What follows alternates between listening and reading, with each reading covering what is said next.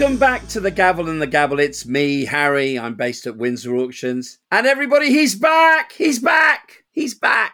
Back from where, Harry? Where am I back from? It's Simon from Lyme Bay Auctions in deepest, darkest, glorious, summer blessed Devon. Where where am I back from? We Harry? don't know where you've been, Simon. We don't know where you've been. We've had a couple of best ofs while you've been having some well earned time with your children. I have indeed. Thank you for your support and uh, sorry for the lack of podding. Is that a verb? I, th- I believe podding is a phrase now.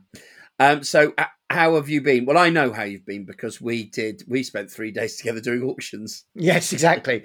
uh, we've been to. I have taken my children uh, to the big smoke, to the city, to that beating heart of this country, Exeter. Oh no! But before that, we went to London. We went to London, and my little country mice, Max and Charlie, my little country mice raised in Devon, they walked the paved streets of gold that is London. They sat on the eye and they looked down on the great capital and they were in awe and said, Daddy, why can't we live here? Just quickly on the subject of your uh, your trip to town, um, shout out, I believe, to horrible histories, Horrible histories.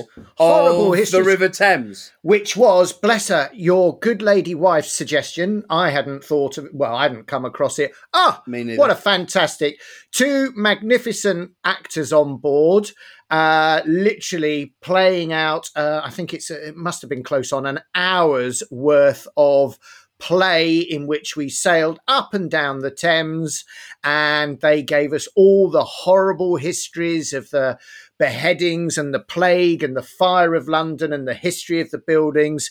Now, I expected to sit back um, with a good book and let the children enjoy it. Oh my goodness, enjoyed it immensely. Absolutely superb. A show, history, um, culture, background, funny, entertaining. Brilliant. Well done, Ems. There you go. Shout out for the horrible histories tours of the Thames.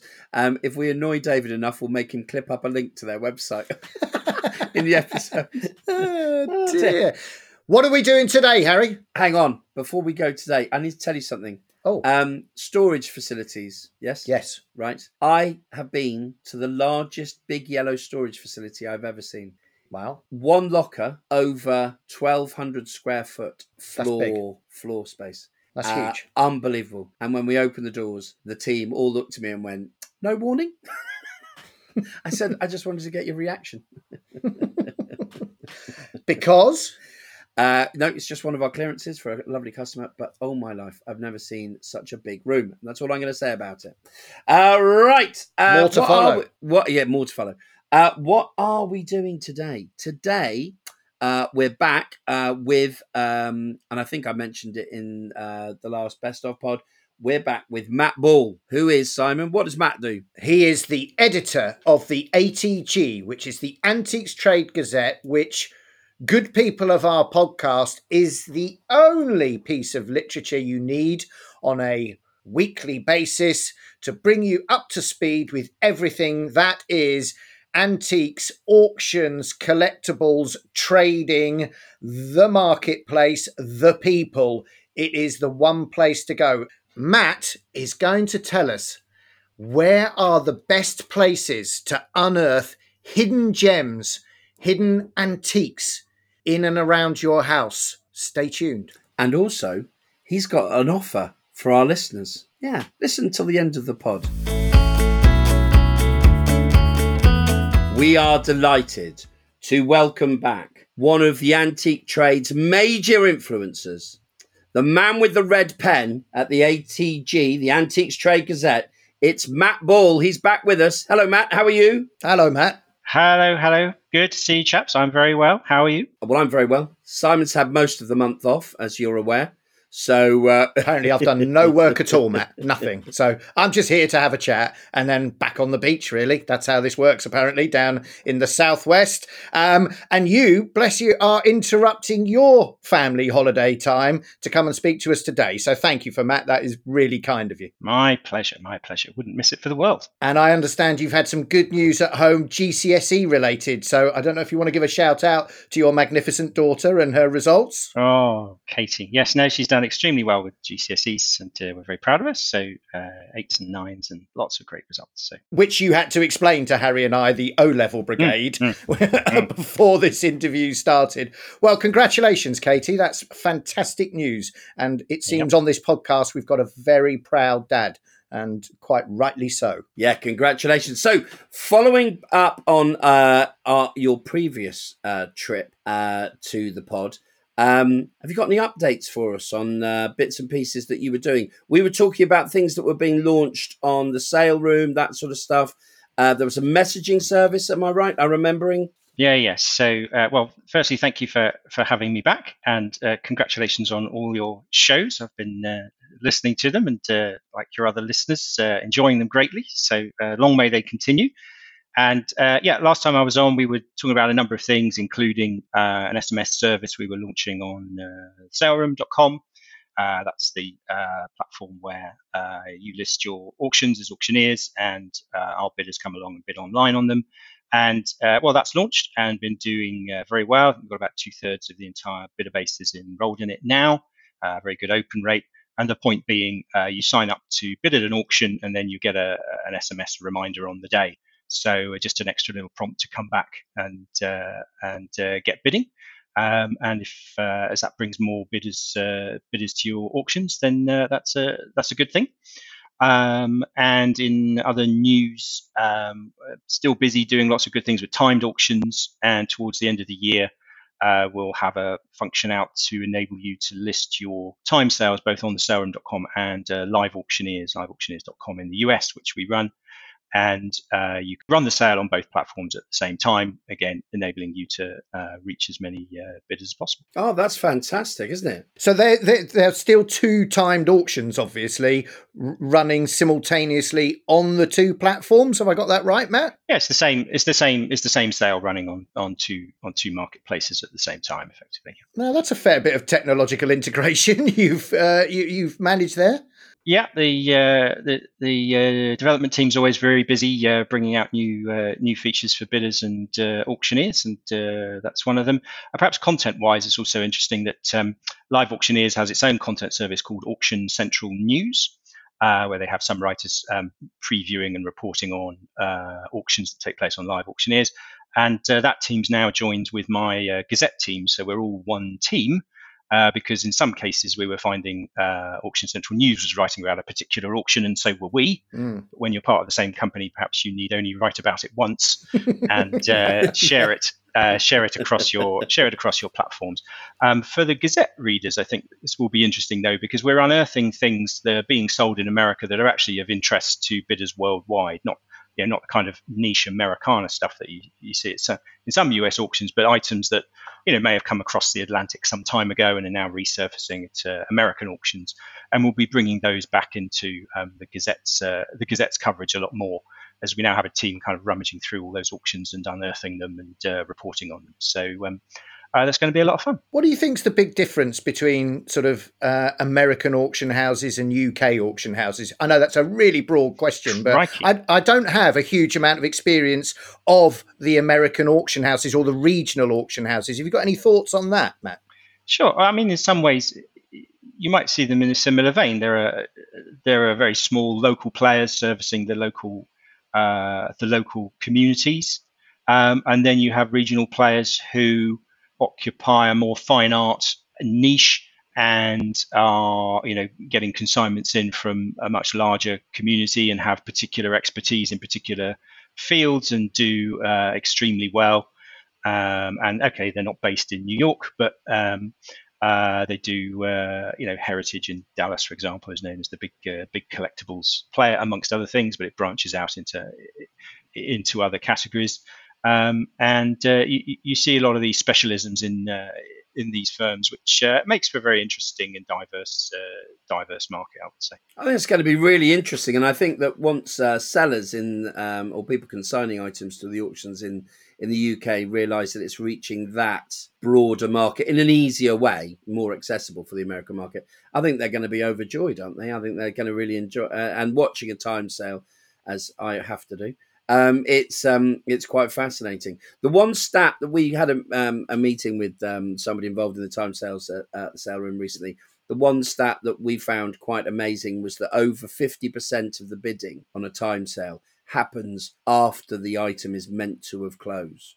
So, for our listeners, people that aren't aware, uh, the advantage of the sale room technology is that there's none of this sniping you find on other uh, online platforms. If it, if you bid in the last nanosecond, it extends the lot ten minutes, so you get a proper auction feel. But I mean, we had a sale that was up for ten days, and fifty over fifty percent of the bidding happened after each lot was meant to finish, um, and they're all staggered. It's really clever.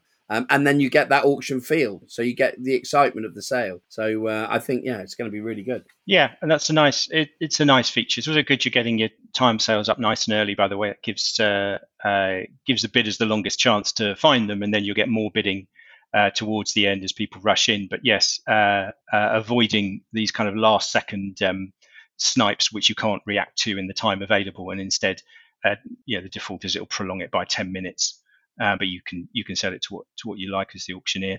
Um, does uh, add a bit of excitement to it, but also make sure that it goes for the fair market value. Yeah, it protects everybody, doesn't it? I think it's really clever. And it is interesting that you call it a time sale, yet actually at the last minute it turns into a live online sale. So as Harry says, you still get that whole buzz of the auction experience, wouldn't you say, Matt? Uh, I, I think it's quite a lot of quite a lot of fun to see that uh, taking place. Obviously, the advantage for you as the auctioneer is you don't have to spend all day on the rostrum uh, conducting the sale at that point. I'm sure you keep an eye on it, but uh, enables you to you know do run other parts of your business.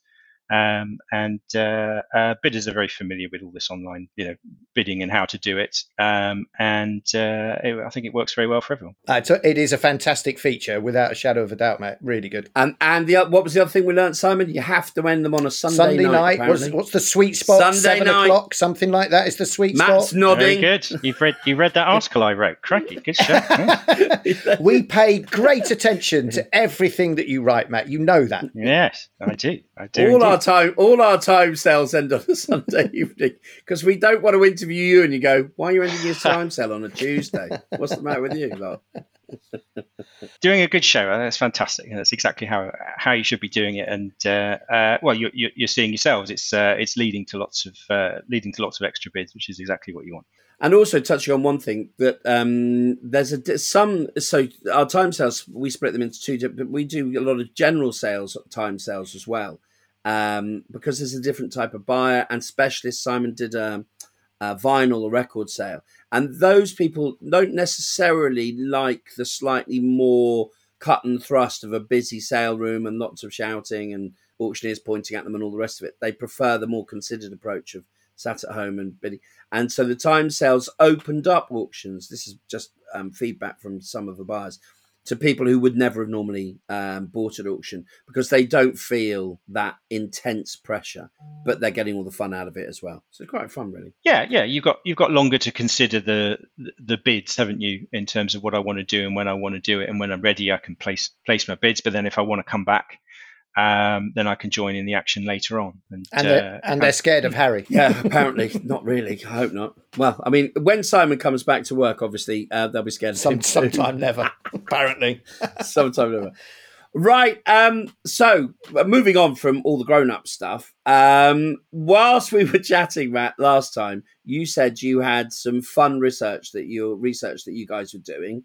And um, the headline on an email we've all shared is where is the best place to unearth a hidden antique? Yeah. Trade secrets. Trade secrets, they're coming out now. I'm fascinated. Go on then. You've analysed recent great finds, it says here. Over to you, Matt. What have you found? Yeah, yeah. Well, you may know this from the kind of house clearances that you've done and so on that uh, uh, you need to look everywhere to uh, to make sure you haven't left anything uh, uh, left anything to chance. Um, but uh, perhaps uh, listeners in their homes uh, today hearing this, you may want to know where uh, the best place is to find uh, to find that kind of hidden antique that's uh, been lurking somewhere in that home. And what we did was we looked at our reports of kind of uh, 100 great finds over the past five years, all of which were then sold at auction, to see if there was any kind of correlation as to where these items were found. And uh, in fact, Three quarters of them were indeed found in the home. Uh, not all of them are, of course. Uh, there's been some great finds at charity shops and car boot sales and, and so on, which I, I can go into. But 75% were in the home, which is great. And of those, half of them were really in four locations. So if you want to focus your searches, uh, in your own homes, uh, we would recommend the following four places. Firstly, attics and lofts, which is the top scorer. Counts me out, Matt. Too big. Can't go. Can't do your attics and lofts. Have to hire somebody in. That's okay. And then three all at the same level. Uh, boxes and tins always have a good rummage around in uh, everything that uh, has a lid on it. Uh, cupboards and wardrobes and uh, the other one, uh, garages and uh, just outbuildings, if you like, sheds and barns and, and, so on. These four are really the places to look attics and lofts, boxes and tins, cupboards, wardrobes and drawers, and garages uh, and outbuildings and uh, those account for 50% of uh, all these uh, 100 finds over the past five years. Matt, you know, you know, we, you know, we've just lost all of our listeners because I can just hear loft ladders crashing down into hallways. They've all, they've all just disappeared. They're all in the loft now. That's it. You've, you've done it. That's all right. You can take a podcast with you. That's it's fine. You can. I didn't know that. It's not, it's not live. You can press pause and come back to it. We'll be, we'll be all right. They'll come back. Okay, okay. They'll, they'll, they'll come back for the special offer at the end. I'm sure. Ah, well trailed, Ah, Matt. nicely no, dropped in. he's a professional. See what I did there? He's so good at this. That's why he earns the big bucks. That's why. That's Simon, why. if you don't come back, I mean, it's the Harry and Matt show. I'm, lo- I'm looking It's forward that- to this. I, am out. I'm off. I'm, I'll just be pumping up the paddleboard. I'm off. Yeah, yeah. Oh, off to the sunset. Oh, dear. Cool. Right. Okay. Fantastic. So that's uh, that's that's where you should be looking. There are some kind of random places that we might cover as well. Uh, this amazing thing found in a freezer and so on. But uh, these these are the four places you, you should start. And perhaps I'll just give you some examples of some of the things that uh, we've reported on that were found in these uh, these places. Perhaps give your listeners a bit of inspiration. And uh, yeah, stashed in a loft for almost 50 years, and then sold for 41,000 pounds a very important piece of entertainment memorabilia, and that was the first ever demo tape of Bowie's um, Starman. Wow. No way. Yeah, Really? forty-one thousand pounds. How amazing. Quite why Da- David Bowie was found in a loft, we'll never know, but uh, that's uh, that's where it was kept. Last year, we reported on one so, found in a French in a French home, which was um, a tunic, uh, which was made for the Chanel 1922 spring collection and this was uh, this was found in a French house um, and uh, sold in Paris last year. Uh, Hundred thousand euro that went for, which is about eighty six thousand pounds. Sorry, you can hear me stuttering there. Hundred thousand pounds for a, that's a very early Chanel. Yes, hundred thousand euro. Yeah, yeah. Hundred thousand. When was Chanel founded? That must be towards the beginning, is it? I'm guessing. Yes, I'm not uh, quite familiar with the first date of uh, Chanel's first uh, first collection, but uh, I'm sure we were all there for the spring 1922 one, which uh, was, uh, was particularly good. So yeah, a very nice, uh, also very good condition still. Actually, I think that's quite important sometimes with these uh, with these things. Yeah. yeah, Um, so that uh, that went very nicely. Um, let's move on to uh, boxes and tins. So uh, everything from uh, sapphire and diamond ring, fifteen thousand pounds, sold at auction. Uh, very nice looking, very nice looking item. Box full of all sorts of stuff, including costume jewelry. And most people will just go, "Oh, it's not really worth anything," but well worth having a a look. But then, of course, you need a bit of an expert eye to, you know, notice the difference between um, something uh, something bog standard and something uh, something quite special. Um, and uh, letters by the Duke of Wellington's private secretary found in the box, 350 quid, not quite so valuable, but um, you know, interesting pieces of history that you, uh, you know, perhaps someone in your family had some connection to it, ends Yeah. up taking in items, and then uh, no one's really sure what they are, gets stuffed in a box, stuffed stuffed away somewhere, and um, uh, eventually they uh, eventually they see the light of day. I'll go on with some more, which I uh, I really like. Bread bin actually is another one found in a bread bin, and uh, perhaps points to another thing, which is uh, this was the first demo tape of David Bowie ever singing. Uh, lead vocals was found in a bread bin, so he's he's been in a loft. And uh, then he's been in a bread bin. David's gear gets around, doesn't it? It really does. I don't know what they're thinking. I'm te- I'm guessing that this is all. It was all in the same house, was it? And they've just stashed it all over there. No, this this this one was a bit uh, bit different. If uh, memory serves me correctly, I think this one was the drummer of the band found it and just stashed it away and uh, brought it brought it back. And yeah, that was worth uh, thirty nine thousand three hundred and sixty pounds hammer at auction. So uh, He was obviously wheat intolerant. Wow. Didn't use his bread bin very much. I mean, in, in my house, that's not happening, is it? Because I'm going to be in that bread bin about five times a day. but we're still not finished with Bowie Bowie memorabilia. So this one was out and about. This was on a Canadian rubbish tip, and uh, stuff's being thrown away. But occasionally, uh, the people there recognise this. Oh, this that looks quite pretty. We'll put it aside and sell it for a fiver. So for five Canadian dollars, you could have picked up a painting by David Bowie at this uh, Canadian rubbish tip. And then you would have sold it for ninety thousand one hundred Canadian dollars at auction. So uh, fifty-two thousand pounds could have been yours if you'd uh, if you'd picked up uh, D Head Forty Six by David Bowie. Uh, very nice little earner that one. So uh, you never you never know where you're going to find these things. I'm off to the tip. I'm loving the pr- I'm loving the provenance trail on that. You know, via this gallery from David, this gallery here, there, v- and then it was next to a bin. Found it a rubbish tip. Now it's now it's yours. now it's yours. uh, but authenticated uh, nonetheless uh, by experts in that field, which is great. Uh, but we should come on to garages, outbuildings, and barns, which is one of our popular top uh, top ones, kind of in and around the home. And uh, actually, one of these is yours, Harry. The uh, Louis Vuitton trunk, I think last year was uh, found in a garage. Oh, hang on a minute. Did I make the? I made one of the interesting hundred. I've made it, Yeah, Simon. yeah. I'm Th- in. That's it. You're sorted. I'm in. Job's done. Yeah, Yeah, done. yeah, Five yeah. stars. If you could put that on the front page, that'd be lovely. Thank you. I think it was going to be thrown out, wasn't it, before you uh, before you got involved? Yeah, yeah, yeah. It was in the. Uh, it, yeah, it was in the uh, in, in the sort of to be got rid of pile. But uh, well, you noticed what it was. Well, I'm not suggesting that I'm an, a genius, but it was particular. It was mouldy. It wasn't particularly in great con- condition, or it looked, but it was all sur- um, surface. So we cleaned it up and uh, off we went. How much did that make? Eight thousand pounds. I'm I'm reliably informed. Yes. Eight thousand pounds. Yeah. There you go. I just wanted to milk that a bit longer, yeah, yeah, there, Matt. yeah, yeah. November, November last year, I think it was. But uh, yeah, fantastic find. That that's uh, uh, really good. Other finds in the garage, there's a Canadian silver tankard uh, found, um, and it was uh, actually a presentation to one of those um, bare knuckle fighters, prize fighters, Tom Sayers, and uh, that sold for five thousand pounds. And then um, a children's car, kind of like a little, I guess, little kind of push along car, um, looked like an old rust bucket, really. You could hardly recognize it as a car to some, some extent, I think, but uh, £8,500.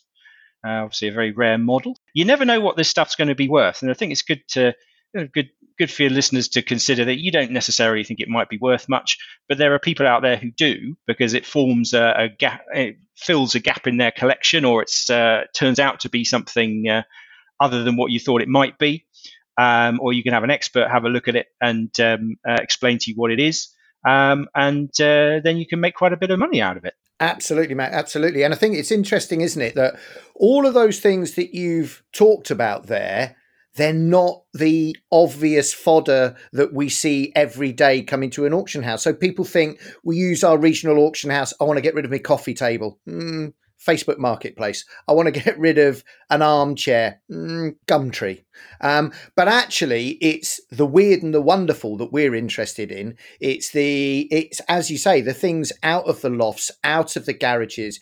It's the potentially rusty pedal car in the corner. It's the piece of clothing that you don't know where it's come from. It's the jewelry that you inherited from great grandma and have never looked at because it's considered old fashioned that we're looking for. It's the weird and the wonderful, isn't it? And that's the stuff in all of the, those beautiful scenarios you've painted.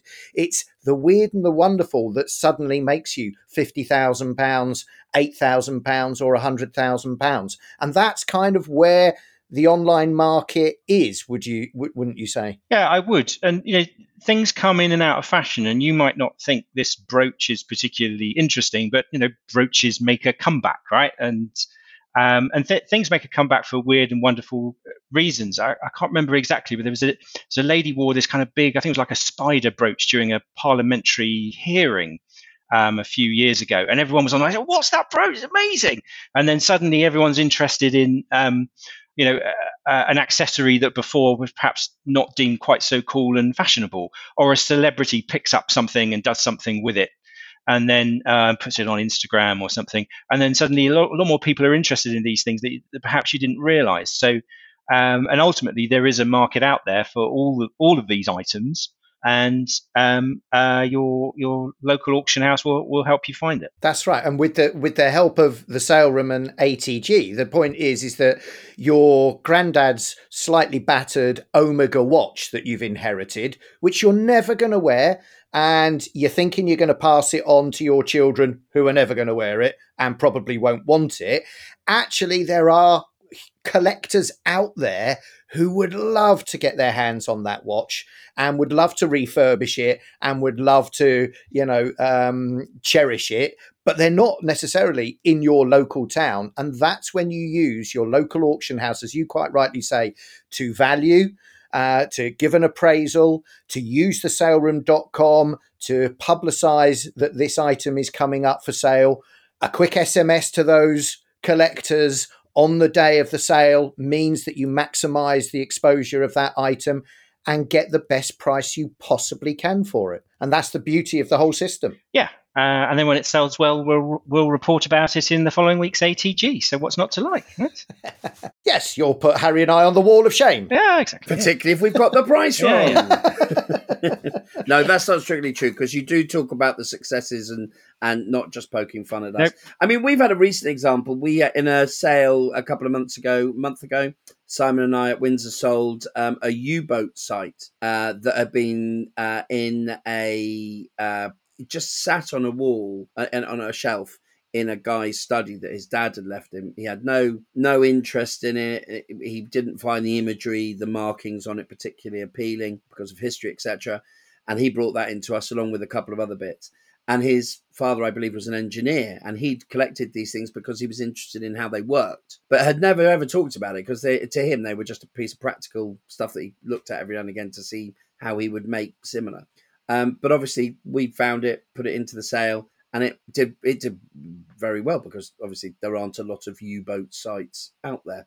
Um, but uh, yes, and it's just it's that sort of stuff, isn't it, that you find lurking on a shelf somewhere um, that he was just having, he was moving house. He went, Why am I moving these? I've never opened the box. I've peeked in, gone, No, thank you, and shoved it back on the shelf. Yeah, and these great little bits of history come out, don't they? Yeah. But there you go. What else have we found, Matt? If you want to go outside your home, um, charity shops can be good. Quite well known one we reported on a few years ago, uh, bought in a charity shop in uh, Hertfordshire for a pound uh, uh, turned out to be a uh, Qianlong uh, vase, the imperial poem on the front of it, and uh, sold for three hundred eighty thousand pounds at auction, uh, which is nice work if you can get it. and library sales can be quite good, and junk shop sales, car boot sales. So. we we recently saw uh, first edition Harry Potter. Obviously, because it's one of the library copies, it was a bit a bit battered, not in pristine condition. Uh, just bought for a few quid at a library clearance many, many years ago. Uh, that was sold for £10,500 to a bidder on the sale room back in uh, July, that was actually. Um, and uh, Victorian table tennis bat, £3.50 at a car boot sale, sold for £1,000. Oh, I'm not sure I've ever seen a Victorian table tennis bat. I wouldn't recognise one if it smacked me. I have to say. yeah, yeah, yeah. Oh, Sorry, that says more about your private life than this podcast should be broadcasting. Usually gets smacked with a different sort of bat, presumably. But there we are.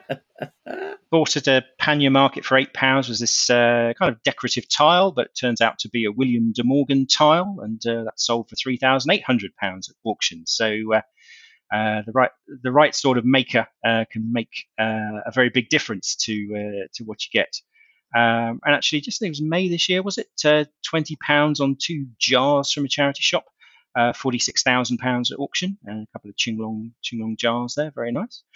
Um, it does raise a question: should you share those uh, proceeds with the uh, charity where you found it? But that's really up to the the finder to decide, and a number of them do, to their credit. Yeah, yeah. that it, that is a slightly murky conundrum, isn't it? When it's picked up from, I know we talked about a, a headrest that was bought from a local Seaton charity shop, and it wasn't huge money, but the lady had paid literally a couple of pounds for it. What did it make, Harry? Was it? It was a couple of uh, a 1400 1800 yeah it made proper money it made proper money and there is yeah it's it's quite challenging isn't it from a moral perspective how much of that should go back to the charity should all of it or some of it or part of it very tricky grounds, isn't it? And sad slightly for the charities that they have missed out on that opportunity. I think you steer a path. I mean, we have a policy. Do you remember the exhibition at the Tower of London with all the ceramic poppies? We don't take any of the commission when we find those in a house and we sell. We give all that money to the British Legion Buyers and Sellers Commission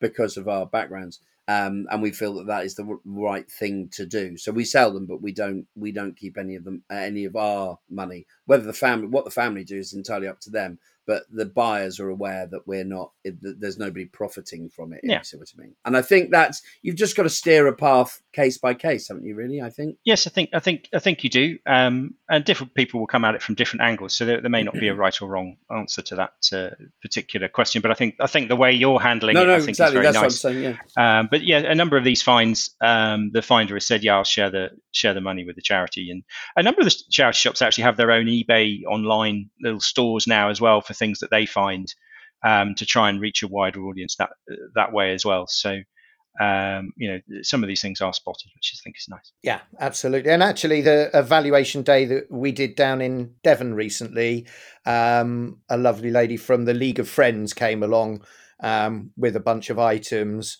and they they'd spotted a few nice little. So there are some there are some lovely people and good people in those organisations who are capable of you know, or just spotting something that looks a bit more interesting. And they often pop along to both Harry's and my valuation days. And again, they're always sold with zero commission um, because that's the right thing to do. But yeah, it's uh, always worth a rummage in those charity shops. And I think if you do find something amazing and make a boatload of cash, a little bit back to the charity might be nice. Yeah, I think I think that's right, and I think also these charity shops can form a relationship with local auction houses, and as as, as you're as you're saying in in your area, and um, you know, doesn't take a minute to just send a photo in and say, oh, was is this any good or not?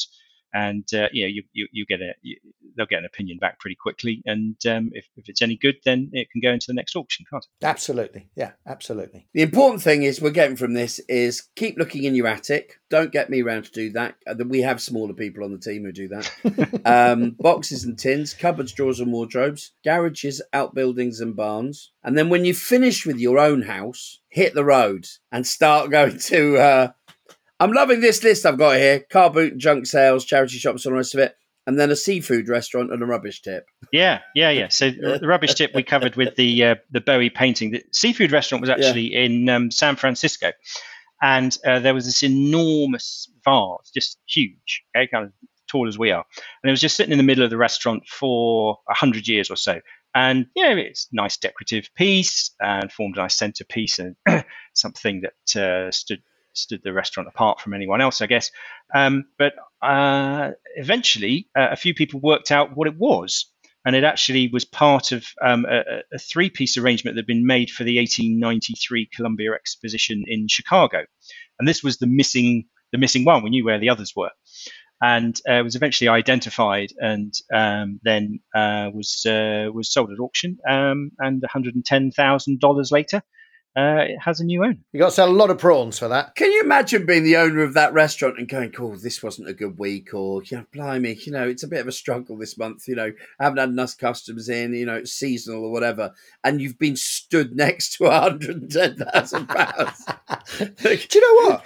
I would just be thinking, how have I not broken that yet? Mm. Seriously, how has that not? You know, it's all gone wrong. A few too many Cinzano's one evening with the customers, and how is that thing still standing? He's the luckiest man on the planet, surely. Yeah, no, they've done, they've done, done very well out of that. Um, the other one, uh, just when you are at home, is uh, uh, have a look in the freezer. As uh, there was this um, uh, house uh, a few years ago just being cleared out, deceased estate, and all the antique jewellery was stashed in the freezer next to a joint of lamb, obviously and that turned out to be worth eight, uh, sixty-eight thousand pounds.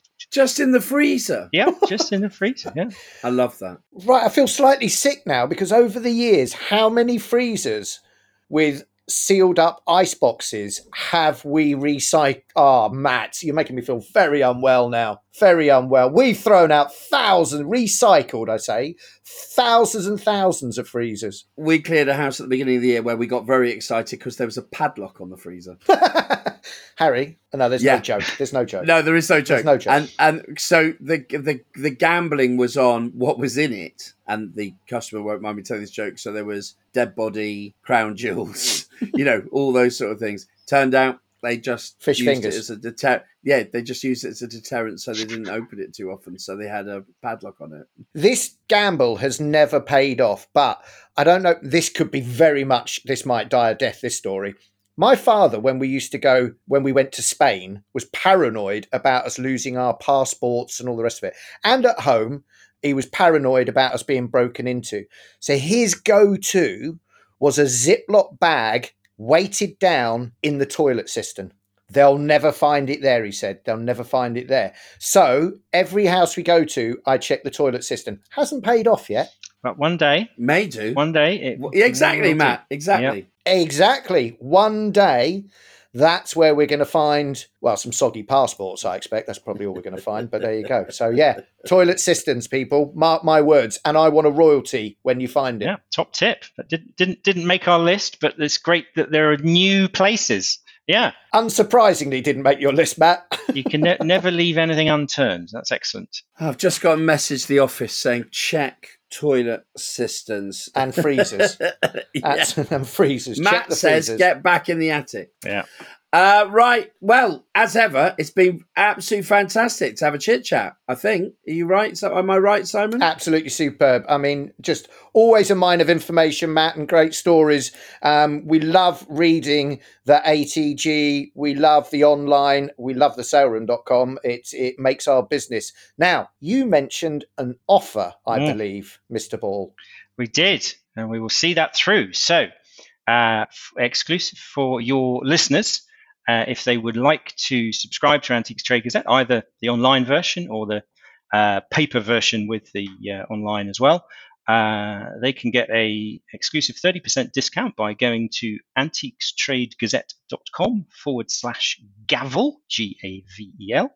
And there's a special page for them there where they can um, uh, take up that offer. And we look forward to welcoming them all as new subscribers. Well, that is absolutely fantastic, Matt. And I tell you, and genuinely, if you have any interest in antiques, the wider issues, um, everything that's going on in the antiques and collectibles world, without a shadow of a doubt, I mean, Harry and I have been reading this for 15, 20 years, and it's brilliant every week. And you will learn so much and you will understand so much about how the market is moving, what sort of things are selling, how they're selling, how Harry got the estimate wrong. It's just a great read. It's just a great read. So, Matt, thank you very much on behalf of our listeners because I think that is a marvelous offer. I think it's a very generous offer of you, uh, Matt, um, and I'm I'm hugely grateful. And um, what I would say is that Simon and I didn't know what the uh, offer was. That's No. been that's been held um, by Matt until the end of the interview. Um, that's that is great news. Um, but what I do really like about it is you've had to listen to everything else in order to get it. So you've earned your 30%, I think You've is what we're saying. 30%, Here's what I'm saying. Save the best till last. Save the best till last. Matt, it's an absolute pleasure to have you on. And please come and join us again in a few months' time with more updates from the ATG, please, uh, because the ATG and your good self are mine of wonderful information. Thank you so much for taking time out. My pleasure. Always great to uh, catch up with you chaps. And uh, yeah, be delighted to uh, come back in a few months and um, uh, give you the uh, give you the latest. Fantastic. Excellent. Cheers, Matt. Take Okay, care, folks. Matt. Cheerio. Right, how generous was that? Well, that's great. Wow. What a nice, Okay. what a nice thing. Well, I'm glad. I mean, that's uh, that's a feather in the cap for the Gavel and the Gabble podcast and all our listeners. And uh, thank you to uh, Matt for the subscriber offer. Where do they find that? Where do they find it, Simon? They find that at the antiquestradegazette.com forward slash gavel, and the link is also in the description. I'd also like to point out, ladies and gentlemen, listeners of the podcast, that Harry and I both take the Antique Trades Gazette because it's a fabulous read and it's very interesting, and we're paying full price. Yeah. Do you know what? I did think that when he said that. I was like, Can we not get our subscription? Oh, okay, that would be rather disingenuous of you, Simon. Seriously, Matt, that's a, a, great offer. Really appreciate it for our listeners. And if you genuinely are listening because you're interested in this industry and trading, be it a side hustle or your main source of income, if you don't take the Antique Trade Gazette, particularly a 30% discount, you are missing out. Get on board. Now, after recording, we were chit chatting with Matt while we were doing we were. a bit of admin, and it turns out he's a bit handy at chess. a bit handy? I was going to challenge him to a game of drafts. I'm not doing it now. So um, he's got an online chess course. He's represented um, England uh, in various levels as has his, as has his children, as have his children. Um, so there's a chess course uh, with a friend of his, Natasha, uh, who's a women uh, international master, um, and all the links to the various bits and pieces uh, will be in uh, the uh, description for this episode, which is going to be longer than the pod. We've linked so many things to it. Um, but yeah, fascinating guy. How much of an underachiever are we feeling right oh, now? Oh, mate, I tell you, this pod's going to be the end of me. I tell you, absolute chaos. Thank you to Matt for coming on. As ever, fascinating, enlightening, and now we're scared of you because you're a chess champion. Yeah, a bit bright. Uh, right, on that high note. See you soon, mate. Checkmate. Oh, love your work.